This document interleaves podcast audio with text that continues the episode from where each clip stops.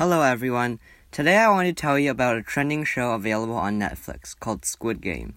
I recently watched it and it was one of the best shows that I've ever watched. I will introduce you to this show, why you should watch it, and try my best to avoid spoilers. Squid Game takes place on a remote island in South Korea, and it's a series of games with astronomical prizes and deadly stakes. 456 impoverished people are invited to participate in 6 children's games, like tug-of-war or marbles, where the losers are killed on the spot.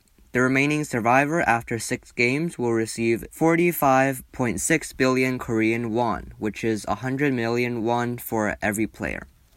The sponsors of the games are also invited to watch the players battle to the death.I think Squid Game is a great show, not just because of the concept of these games, but also because it's not just a simple one game per episode.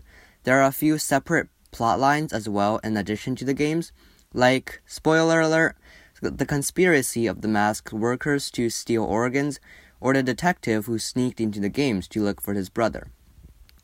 According to many people, the plot twist at the very end was disappointing and ruined some images,but I think it was actually very deep. In my opinion, Squid Game isn't a completely sadistic competition made as entertainment. As a character in the show said, Squid Game was made to benefit both the uber-rich and the extremely poor. The uber-rich have literally anything they want, so the games serve as entertainment. The extremely poor have no hope or prospect in life, and so the game serves as an opportunity to them.Further evidence of this is shown in episode 2. Major spoiler alert. The old man was revealed to be the creator of the games in the last episode, but he still voted for the players to be sent home in the second episode, because then the players will be able to return to the game voluntarily after they have found out what the stakes are.